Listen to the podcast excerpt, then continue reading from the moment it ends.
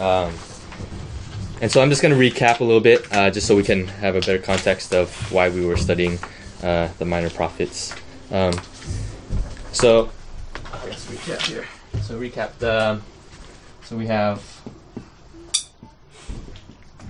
prophet, right?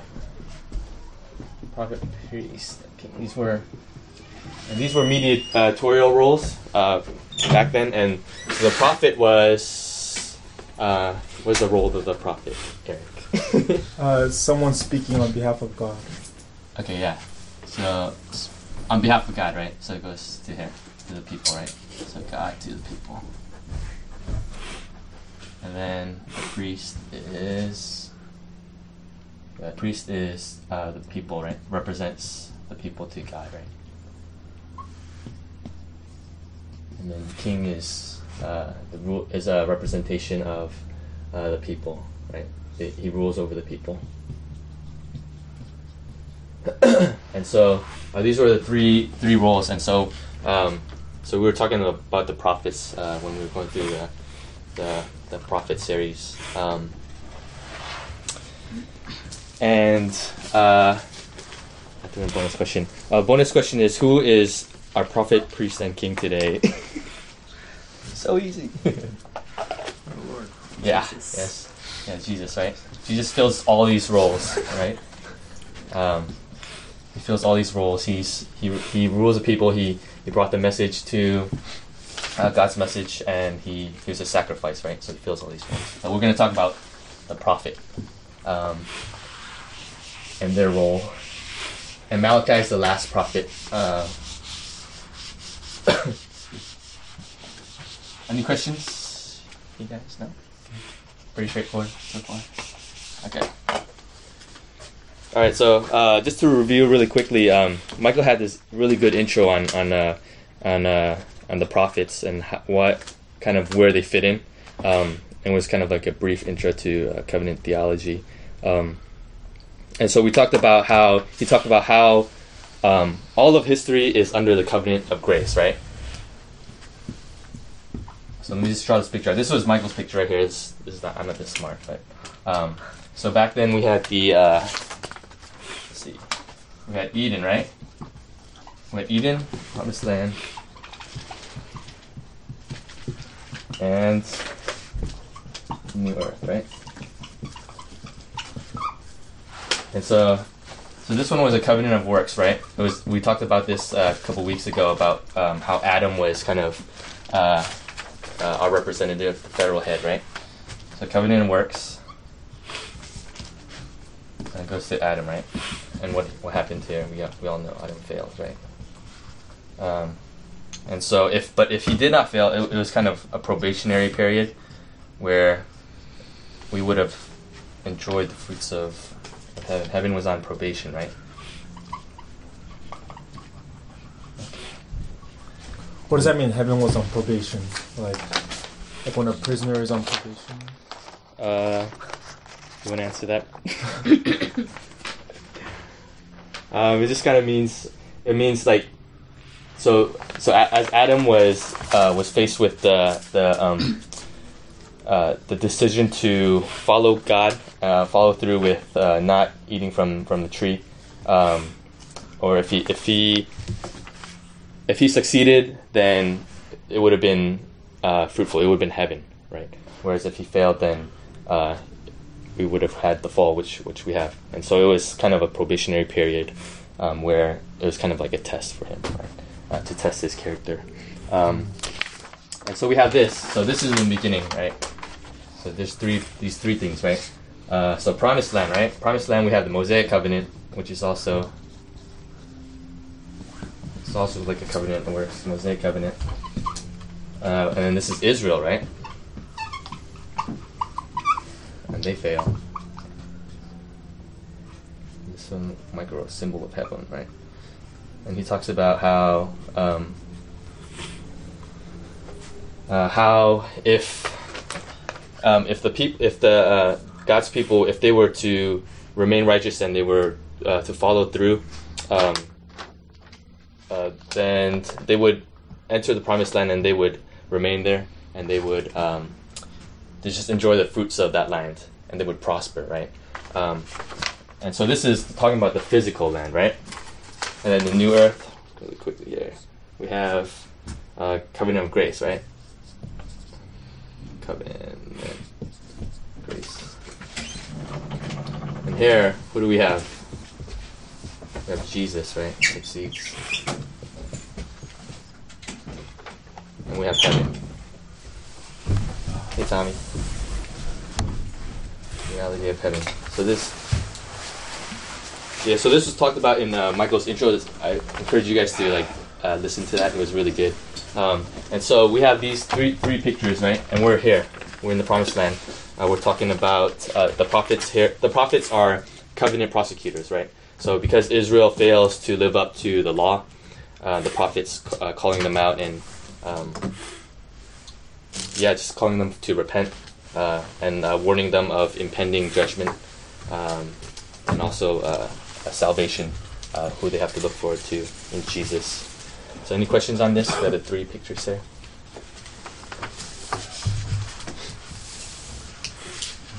Yeah, and one really important point um, that was really interesting was uh, the Mosaic covenant was, in, in a sense, it was there was no way they could have succeeded here. They were going to fail, right? Um, but um, um, but it was it was really to show that God, despite their failures, that they're still in the covenant of grace. And so, um, even if they try to be good, if even if they try to uh, fulfill the law, they can't, right? Uh, yet God still loves them, and they're they're um, they uh, get heaven as because they're in this covenant of grace. So they they get to enjoy. Um, uh, uh, the fruits of heaven uh, as long as they have this uh, saving faith, right? So does that make sense? Is that kind of confusing? It's really brief snapshot. Know it goes much deeper. So Yeah, if I could just add, Yeah, I- I think I know where you're going. So you're, you're trying to say that that middle thing, the promised land, Yes. is really repeating the Garden of Eden experience. Because the promised land is described as a garden land, yeah, right? And they're given they're given a probation, a test, just like Adam was given a test. yes, hmm. And if and if Israel keeps the test, just as Adam had kept the test, just as Adam was supposed to keep the test, then they get to stay in the garden. They get to enjoy the fruits of the garden. But just like Adam, they they break the law, they sin, Yeah. and then they're expelled from the garden. Just like Adam is expelled from the garden. Yeah. That would be what we would call exile. yes, They're exiled to Babylon. And so they're repeating the experience of Eden. They're repeating the experience of Adam. Mm-hmm. But it's not like it's a true repeat because it's still all under grace. They're going through this experience simply to drive home the fact that they, like Adam, failed. I mean, that, you know, A- Adam was the real test. Israel is really just echoing the failure of Adam, so that we're prepared for the true, uh, the true test, which is um, Jesus succeeding for us, right? yes, yeah. And then the, uh, all these things were just like foreshadows of the real garden, which will be the new Yeah. heavens and new earth. And Jesus is the true Adam. He's the second Adam. Know, where everyone else failed, he will succeed. Mhm. And because he's our representative head, we will we will stay in the garden and we will enjoy, you know, the benefits of the garden. yeah. It just as Adam was uh, in the garden, he failed. Uh, Jesus was in the Garden of Gethsemane, right, and he succeeded, right. Uh, so it's awesome, right? We have this. We're, we're here. We're in the covenant of grace. Um, So, so the, the last two categories, promised land, earth, new earth, they're Yeah. both under grace. yes. Yeah, everyone is Yeah. saved by grace. Everyone's saved by um, the Messiah. Yeah. It's just that the middle one, it's it's it's re-echoing the garden experience. Yeah, yeah, that was really confusing for me before. Where like w- we have the Mosaic covenant, which is a covenant of, of pretty much of, of works in a sense, right? Uh, yet they're still they fall under the covenant of grace, and so so you hear a lot of in the Bible in the prophets you see a lot of do this and then you know um, you'll be blessed. Um, yet they fail, right? Um, but yeah, it's really uh, So they failed singularly, they failed Mm. collectively in our own flesh. But where we fail, kind of like David, David taking uh, the troth of the Israelites against Goliath, one person took on all of the heat for the all of the battle mhm. by having done it, and that's our Lord. He's Yeah. a symbol of our Lord. So, um, so he's being the one that was picked by God to take this, and we just trust in His, and now we defeat the Philistines this way, or I should say, evil by trusting in Him. Yeah, um, yeah. He Jesus was our representative. Yeah, um, and so So we what we couldn't do in ourselves, God sent someone to do. yes, yes, But but but to transition to the prophet, well, I guess Yeah. to transition to Malachi, Yes. the role of these prophets is that they're telling Israel, you know, shape up, obey the law, or you're going to lose the land. You're going to lose the garden. yeah, But then it's really confusing because the prophets say, if you don't obey, you're going to be exiled. And then Mm. they're like, and then they start talking about grace all of a sudden, and how we're going to enter this new earth. Right. So it's like, so it's both, right? You know, if you disobey, you'll be expelled from the garden. Mhm. But God's going to give you the ultimate garden on grace. yes, yeah. This was Right. yeah. This was to, for me. I had to like. This is the way you're supposed to read the, the, the It's kind of yeah. It's good though. Yeah. Um, so yeah, so that's where we are. We're in prophets, and we're in the last. Any questions on that, really quick? Actually, no. Yeah, a, so that's a really brief uh, snapshot of just kind of the picture of um, of uh, of the Bible. Um, all right, let's see here. Yeah, so we went through Amos, Micah. Uh, there's kind of an emphasis on social social justice, um, and Zephaniah, Joel, and all of these were just kind of like a, a indictment, um, um, and a call to repentance, and uh, kind of a, uh impending judgment and and, uh, and salvation and, and salvation coming in uh, to play. Um, and so now we go to Micah.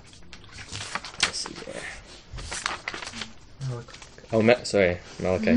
Both start with M. So, yeah. Okay. Um, so we'll we'll go quickly. Who is uh, Malachi, and what is the historical context? Right. Was that kind of a clear picture for? Was that clear, John? Do you think? Yeah. Yeah. It made sense. yeah. Cool. Okay. So here's a quick timeline. Uh,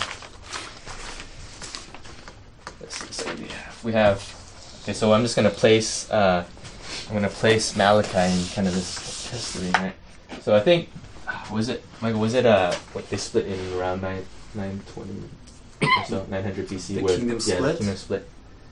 Um, Yeah, yeah, probably the mid 900s. It was say Because nine hundred Solomon, right? Solomon's 950, so yeah. Okay, so this is when when uh, uh, when Israelites were one one kingdom, right? Yeah, BC. This is all BC, right? Um, and then we have uh, seven twenty two, right? Is when Israel fell. So so the kingdom split into two, right? The king, do you guys know which what, what the kingdoms are? Someone just feel free to say it out. Israel in the north and Judah in the Yeah. So Israel fell in 722, Judah in 586, right? This is BC, right? BC. So these are the two kingdoms. So it used to be one, it split into two, right? And, and then these two, uh, Assyrians took over Israel, and then the Babylonians in, uh, in 586 took over Judah, right? And so the, uh, the people were exiled. And so uh, in 538, right, uh, Babylonian Cyrus the Great allows uh, the Jews to return to their land, right? So return. Uh, sorry, return. And so um, Malachi, they're not exactly sure, but they they estimate Malachi to be around 450. So this is post-exilic. Um, they, they were exiled here and they returned here, and so now the, the, the Jews are in the back in the land, um, and is right here. Malachi. And he's the last prophet. Yes, last prophet, and then we have Jesus like in five or four BC or so. Here's Jesus, right? So last prophet here, and so we have this kind of maybe around 400 um, years of um, nothing, right, before Jesus uh, arrives, and so is the end of the o, uh, the OT. Right. So, any questions so far? So, so uh, Judah is exiled. They go to Babylon, and then they come back. Yes, yeah, They they're come allowed. back and then they resettle Yeah. Jerusalem. They resettle. Yeah, the temple's still there. Well, they had to rebuild the yeah, temple. yeah, Yeah. yeah, They rebuilt the temple. Um, yeah, and so this is where we're at right now. Uh, we're we're kind of in this in this area right here. Do both uh, kingdoms return at the same time, or? is- Um, Israel, the the northern tribes never return. Only Judah returns. Yeah, so that's the that's the uh, where we're at in history, uh, what we're talking about, um, and so we see Although I mean, you know, Israel, like when they exiled, they exiled the elites. They left kind of like the hoi polloi, the the peasant people, and then they the Assyrians sent in other ethnicities as a way to subjugate the land. And so then they mixed, and then they became what? Do you guys know? Samaritans. They became the Samaritans. The Samaritans are the half breed Israelites and other ethnicities mixed in together. And so when the Jews come back, they look at the Samaritans like, you know, Dirty. half breeds. Yeah. So and and around this time we have uh, uh, they had religious freedom, right? But they were under kind of the Persian rule, um, and they were no longer an independent nation, right? And they didn't have a, a Davidic king to rule over them. Um, and so this was a time of a spiritual destitution, right? And there was a lot of um, uh, just kind of uh, economic uh, uh, turmoil and whatnot, right? So it's just it just wasn't a good picture. It wasn't glorious whatsoever. Um, and so there was also there's no real evidence of God among the people. Uh, we'll talk about that uh, um, in a bit. And so the temple was rebuilt, but it was no longer glorious as the Jews had thought the prophecies of Haggai and Zechariah promised. Uh, it was inferior. So, so Haggai will we'll read a little bit later where uh, Haggai um, prophesied that uh, the temple was going to be greater than than the former temple, right? It's, it's going to be like really, really glorious. Uh, so Solomon Temple was really good, but here it's like the people are like, "What's going on?" It's it's really bad, right? Uh, it's just it's just uh, a lot of um, spiritual decay and whatnot. Um, so, yeah, so Malachi had come comes in uh, comes on the scene, and uh, and he has this message for the people. Um, and so the message is in the form of six uh, disputes, uh, disputations uh, between God and His people. Um, and so each one comes in the form of a declaration and the people questioning, and then God responds. Right. Uh, so we're going to go through that. Any questions so far? Matt?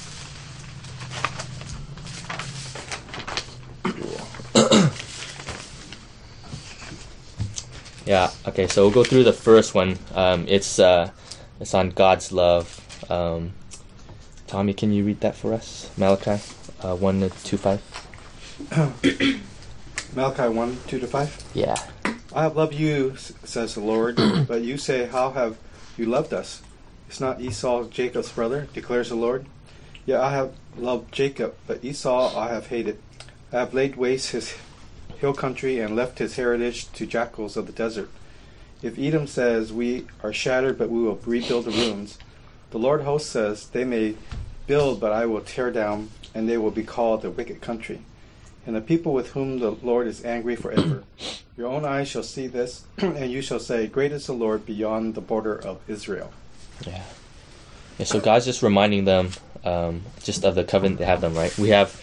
You guys remember the story of uh, Jacob and Esau, where um, uh, uh, Isaac uh, was going to bless Esau, and then Jacob tricks him, and and so in God's uh, so- God sovereignly favors Jacob, right? Even though it's it was kind of messy, um, um, but God chose Jacob over Esau, right?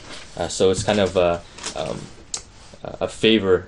God favored um, the line that Jacob was going to go through rather than um, Esau, um, and so uh, we see that uh, Esau uh, out of Esau came the Edomites, right? And so we're talking here, and we see uh, that uh, they're talking here about um, uh, uh, the Edomites and how. Can you draw a map for us? a map? I love maps. Let me try.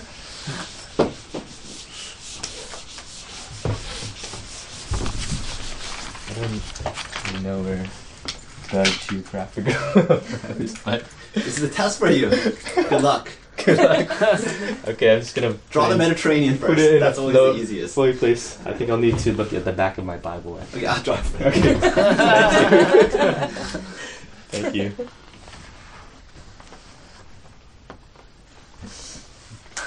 this is the Mediterranean, right? This is um, Egypt. Red Sea. This is Egypt. Okay, and then this is roughly Israel, right? And then this is Judah, right? Lost. They come back. Um, and this is uh, what is this? This there's a river here. Jordan. Jordan, right? And then um, right here is Edom. And then the thing with Edom is they would always harass, you know. They they would like attack Judah, harass Judah. When Judah came back to establish the temple, they would like attack them. They didn't want you know Judah to rebuild the temple, and so they were like enemies. Yeah, um, and so the people were questioning, right? Why, why the um, why the Edomites were kind of uh, more more prosperous than them, right? Uh, Judah was like, "Aren't we your people?" And and so they're questioning uh, God's love for them, um, and God re- reminds them um, that uh, um, of the covenant that they have, right? That uh, they are God's people, right? And and they are not. The Edomites are not. Um, yeah, any questions uh, on that? Yes. How is that like? You know, if I say to Christina, "Do you love me?" She says, "Yes, I love you because I hate Harry." Can you explain why that's a comforting word? when I see Yeah, Harry, well- I slap him. When I see you, I hug you. Well, it was it was kind of a, uh, a reminder for Judah that God sovereignly favored them. That to, that through them they would uh, uh, He would grant them a, a I would say I say a privileged role in redemptive history as a bearer of the messianic uh, promise. Um, and so it was through through them that uh, the Messiah was going to come. Um, that God was going to be faithful to His people. Um, and so and and Edomites they didn't have anything to do with uh, the um, they were had no part of this, right? So God, it wasn't that God, in a sense, uh, um, I read it wasn't like through animosity, but it was just that they that God rejected uh, Esau and the uh, and his line to, to fulfill the role of uh, bringing about a, a a Messiah. Does that sound right? or did you have something deeper than that? Um, no, I, yeah, I think that's right. I think that the reason why that's a comfort is because Edom is the enemy of Judah. Mm. You know, Edom uh, is constantly harassing. Edomites are constantly, uh, you know, raiding Judah, killing Ju- uh, uh, the Jews. And so God says, "Here's how I love you. I'm going to protect you. Yeah. I'm going to bring justice." So really, when he says "I hate," it's re- he's really talking about justice. Mhm. I'm gonna. They're gonna. They're gonna have justice. Yeah. Yeah. You, if we, yeah, if you, I uh, think it offends us. We don't like to read Jacob I love, Esau I hated. Why Yeah. doesn't God love everybody? Mhm. But um, it's actually uh, an incredible comfort because what God is saying is, I'm going to bring justice on evildoers. Yeah, and so so even though they didn't see it at the moment, uh, God reminded them that this is what's going to happen. Right? Um, reminded them of the love for them and the hate for them. Right, the rejection of uh, their enemies. Yeah. Any other questions? So Esau was essentially Edom, Moab, Ammon, uh, and those other people on the east side of the Jordan. No, Es- Esau, the, the, the descendants of Esau is Edom. The Moabites, who were the Moabites? They were Lot's descendants, I think. Um, they, they uh, so each of the e- each of the the peoples that were uh, not of Israel has a a forefather. Somehow, almost everyone near Edom was somehow connected to the Abrahamic line. Right. Right. So there's the Ishmaelites. They're descendants of Ish- Ishmael. Right. And so it's kind of tricky because Edom, Moab, it doesn't sound like their progenitor. But I believe Moab is uh, Lot. Hannah, do you know? You don't know. We could check. We can check. We'll check later. Hey, next time. but e- but Esau's descendants is Edom. Okay. Yeah, Edom means red, Right. and because um, Esau, he was really Yeah, red when he came I out. didn't know that. Just- you don't need to write. And I think the land of Edom is kind of reddish, so it's kind of like fitting. yeah. it is. Yeah. dirty. yeah, that's good. Um, yeah, so we'll move on to the second one. It's uh, um, and now uh, we, we talk about how um, uh, how the priest uh, their their uh, Malachi remi- uh, shows this picture of the priest, right? The the priest in um, uh, in Judah, how they're just blaspheming God through their uh, unacceptable sacrifices, right? And we'll read about that. Um, uh, Ashley, can you read for us uh, Malachi one six to eight? A son honors his father, and a servant his master. if then I am a father, where is my honor? And if I am a master, where is my fear? Says the Lord of hosts to you, O priest who despise my name. But you say, How have we despised your name? By offering polluted food upon my altar. But you say, How have we polluted you? By saying that the Lord's table may be despised. When you offer blind animals in sacrifice, is that not evil? And when you offer those that are lame or sick, is that not evil? Present that present that to your governor. Will he accept you or show you favor? Says the Lord of hosts. Oh, that there Yeah, were one among you who would shut the doors, that you might not kindle fire on my altar in vain. I have no pleasure in you, says the Lord of hosts, and I will not accept an offering from your hand. Yeah. Yeah, Tanya's just talking about how bad the offerings was. Like God would say, it's better to not offer, to close the doors of of uh, of the temple. Um, yeah, just better not to offer than to offer like uh, blemished uh, sacrifices. Um, so, so we see here that. Uh, um, what say? Oh yeah, God declares that His people don't honor and fear Him, right?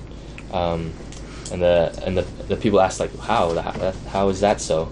And and we we get the answer here, how God says uh, that they're just offering them really bad uh, sacrifices, right? And we know that the priests were kind of uh, we talked about earlier. The priests were kind of um, a representation of the people, right? Uh, to to God, um, and so uh, the priests had a, a really, um, in a sense, a really high role, right? They they represented the people and they were they offered sacrifices and. Um, uh. What would be like the modern equivalent of that? Do you think? I, I meant Oh. like how they offered blind animals, s- lame and sick animals in sacrifice, and God says, "You're giving me like crappy sacrifices." Um, what would be like? How, do you think we do that today? How would that be? Yeah, when we offer him something that it's of no value to us, like it's of no cost to us, like David said when he bought the threshing floor, he says, I won't accept this as a gift to give to the Lord, I'll pay you for it because otherwise it'd mean nothing. So when we give our tithes, let's say we don't give a full 10%, or we give 10% of our net, or something like that.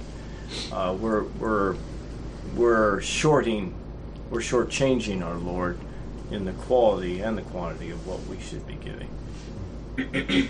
and actually, when we give ourselves, when we give only partially of ourselves, That's good. you know, in our walk, um, when we don't control our thoughts and our actions and our words, and in short, when we don't love others, no matter whether they hate us or not.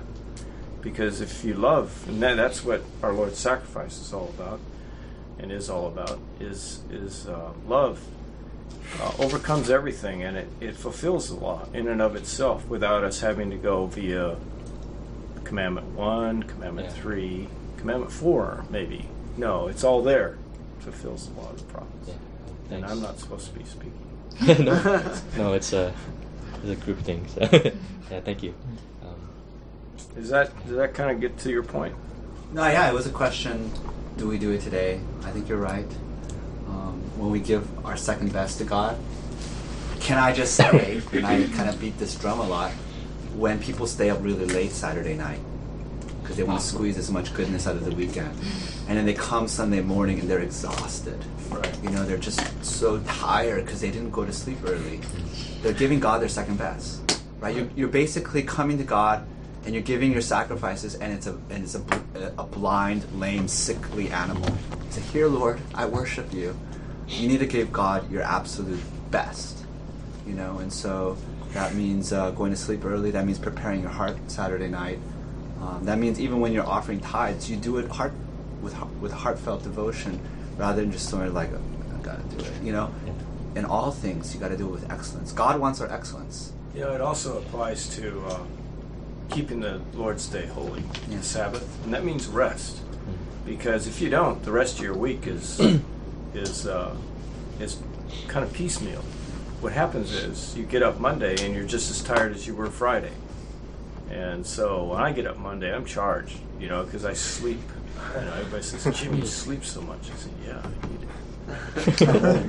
You know? anyway, it, it helps if you rest on the days off, on that day.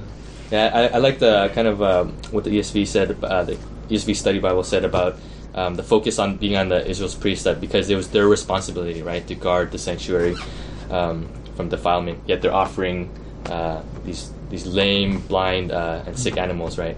Um, and then I, I like how uh, had a little quote here from Matthew Henry. Um, it says, "Nothing profanes the name of God more than the misconduct of those whose business it is to do honor to it."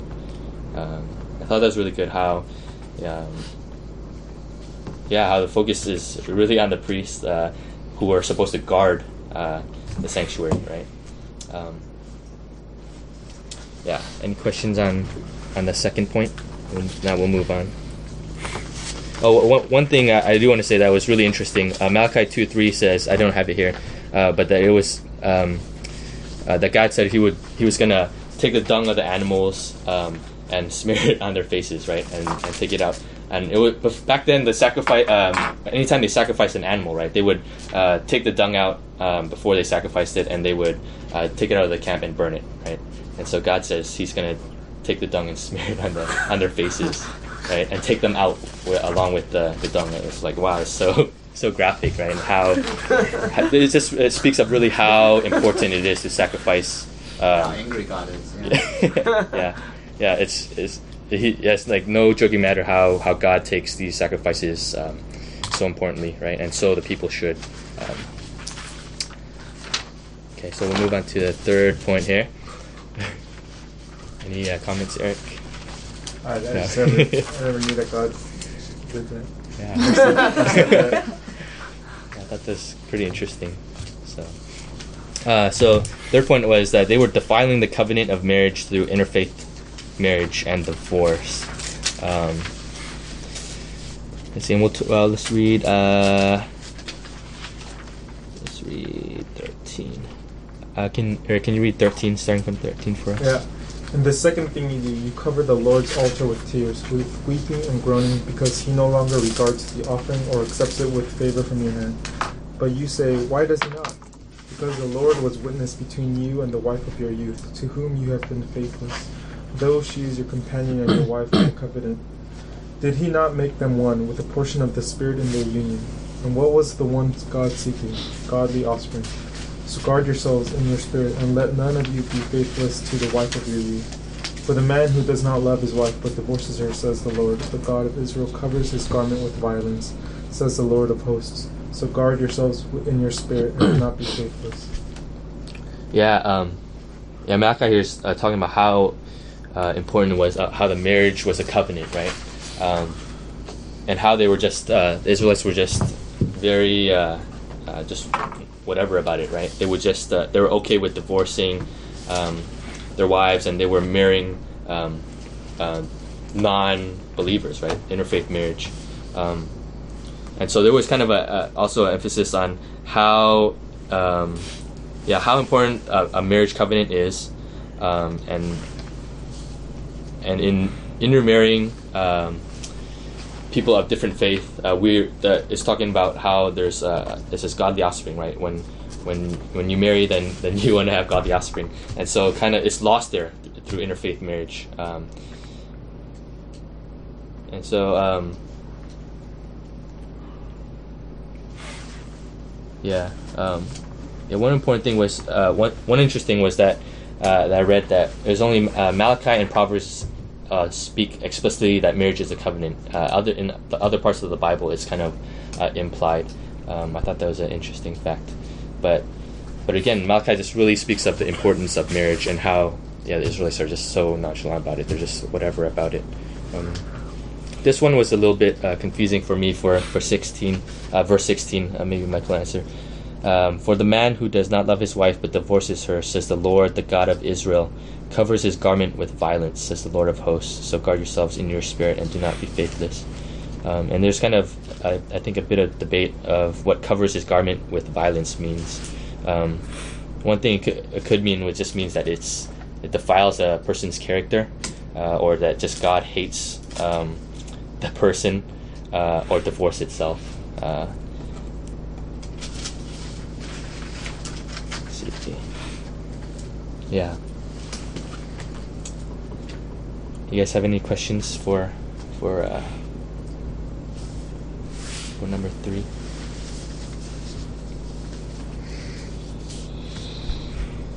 Okay. This is one of the main things that our Lord comes up with when he talks about the unfaithful Israel. He always points out adultery, you wicked and adulterous generation. He singles out, you know, adultery is wickedness, but he singles out adultery as as a witness as a, as something that particularly um, angers him because it's breaking faith with your partner, especially the partner of your youth. Um, so you can you can kind of see here he's bringing it out and it, it, like you say it's an exclamation point regarding divorce and remarriage adultery Thanks. Um, yeah, again, the covenant was uh, it was not just two people, right? It's it was uh, a three-way relationship, right? Um, we see is I guess the uh, where did it go? Um, yeah, fifteen. It says, "Did he not make them one with a portion of the Spirit in their union?"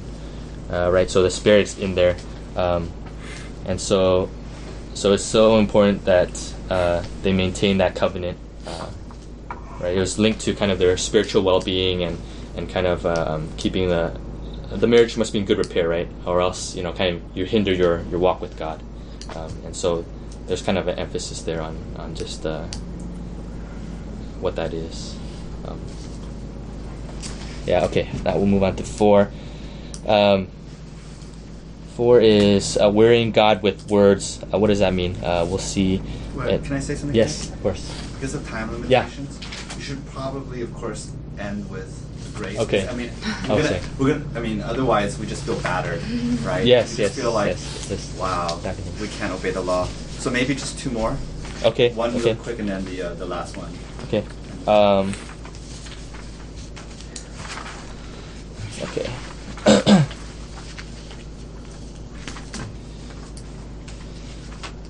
I have to pick four, five, or six. Alright, we'll just end with the last one then. Um, so end with six. We'll uh, speaking harshly about God, right? Um, Hannah, can you read really quickly Yeah. Malachi three for us? Malachi three Okay. thirteen. Your words have been hard against me, says the Lord. But you say, How have we spoken against you? You have said, It is vain to serve God. What is the profit of our keeping His charge, or walking as in mourning before the Lord of hosts? And now we call the arrogant blessed. Evildoers not only prosper, but they put God to the test and they escape. Yeah, thanks. Uh, yeah, so God's uh, um, says the people speak harshly about him, right? And people ask how, and God says the people have questioned God's goodness, right? Uh, again, kind of they see this spiritual um, decay in, in the land, and and they're they're asking God what's going on, right? You're not even here, you're not visible. Uh, one thing that was really important uh, um, is that uh, we talked about it uh, briefly. Uh, Haggai 2:9 promised that the rebuilt temple uh, was going to be filled with uh, an even greater measure of glory than Solomon's, right? And they're so they're they're kind of in a sense they're um, they're questioning God's uh, promises, they're questioning His love for them, um, and and so so yeah, they just they just don't trust God, um, and they don't they don't believe that He's there with them. Um, yet God says uh, uh, that He's gonna uh, spare those who fear Him and esteem His name. Right? Uh, this distinction shall be made between the righteous and the wicked, um, and the one who serves God and the one who does not. Right? Uh, so. So, with all of that said, it's just after those six disputes, then there's kind of a um, near the end. We'll go to the last page here. Um, Hannah, can you read Malachi 4 for us really quick? Remember the law of my servant Moses, the statutes and rules that I commanded him at Horeb for all Israel. Behold, I will send you Elijah the prophet before the great and awesome day of the Lord comes. And he will turn the hearts of fathers to their children and the hearts of children to their fathers, lest I come and strike the land with a decree of utter destruction. Yeah, thanks. Yeah, Horeb's just Mount uh, Mount Sinai. Um, so, so is saying here that, uh, or or God's uh, God's saying that um, there's gonna be. He's pointing forward, right, to to right where I will send you Elijah the prophet, right, before the awesome day of the Lord comes. Um, and so he's kind of warning the people that uh, that God's coming, right? Uh, that uh, there's gonna be um, there's going to be judgment, and there's also going to be salvation for those who remain faithful. Uh, and we see in Luke 1.13, we'll read that, but uh, we see John the Baptist come uh, come on the scene. Um, and uh, verse 17 says, uh, And he will go before him in the spirit and power of Elijah. Right? So we see John the Baptist is the one that ushers in Jesus. Right? Um, he ushers in the Messiah. Um, and so it's Prophet Malachi already prophesied that this is going to happen, that there's going to be a messenger um, that's going to bring um, uh, the true messenger in, right? Uh, that's going to bring, so John, John the Baptist is bringing Jesus. Um, and so we have this final uh, uh exhortation that it's God's, uh, he urges the people to remember the importance of God's covenant with them, uh, God's love, God's God loves his people and is active in bringing about hope for his people and judgment for the wicked. Uh, God's people have the great day of the Lord to look forward to when the spirit of Elijah, uh, John the Baptist, will usher in the Messiah. Yeah. Sorry, that's kind of quick. Uh, you guys have any questions on that? How is that a grace? What's that? How is that a, a comforting word? Um, just to, I guess, remind them of that there is a Messiah that uh, that as they trust uh, in this Messiah that that's going to redeem them, um, then that's the grace. They they know that they're, in a sense, they can't uh, uh keep up with this, and they, they don't they they um, um, yeah yeah, they, well, yeah I think like verse six solves a problem, right? Verse six in Malachi four. He will turn yeah. the hearts of fathers to their children and the hearts of children to their fathers. Because if you think back to all the problems of Israel, it has mm. to do ultimately not with their actions, but from the heart, right? Yeah. Um, and their heart is broken and wrong and twisted. How can how can we obey when our hearts are broken? How can we offer God right sacrifices when um, when our heart doesn't want to, you know? And uh, so God says, here's grace. I'm going to change your heart for you. You know, and I'm going to send someone who, who will prepare the way for, for the. And uh, this person will turn the hearts back to the people. And that is an amazing grace. And it's, it's unconditional. Because God doesn't say, if you obey me, then I will send somebody who will change your heart. He says, I'm going to change your heart. Um, it's completely unconditional. And so it, it you know, Malachi um, 1 through 4, uh, 1 through uh, 4 3 is really just preparing us for the grace of verse 5 and 6, right? Because it's saying, obey, do this, you're wrong, yeah. you're evil, and you're supposed to feel battered and defeated. You're supposed to feel um, inadequate, and then you're ready to hear grace. And so, in a sense, when we you, you know, when we modern people read Malachi, we're supposed to re-experience what Israel experienced to a degree, in the sense that we're supposed to feel our inadequacy. We're supposed to feel the weight of the impossibility of obeying the law, um, and then we can appreciate grace mm. in Jesus. In Jesus. That's really good. Any questions? We'll end with that. Okay, end with that. Father, thanks so much for. Uh, for just Jesus and grace uh, that we know we can't uh, ever keep up um, um, just with our obedience to you. We always fail, we always struggle, and we thank you that uh, we have um, this great hope um, in Jesus uh, that He's redeemed us. And uh, yeah, thank you so much for grace. We pray, Father, that as we worship you, um, uh, next hour that uh, would be pleasing to you, that uh, our hearts would be turned to you uh, and broken for you, and we love you. We pray these in, in your son's name. Amen.